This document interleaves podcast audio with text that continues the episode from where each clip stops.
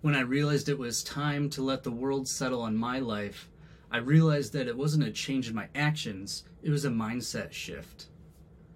What that allowed me to do was to see how I went about my actions in a way that I'm drawing the line and then I'm going to attract to me those people and projects and, and what have you that align with who I am. And so instead of thinking that I need to go about how I'm doing and what I'm doing to meet the world,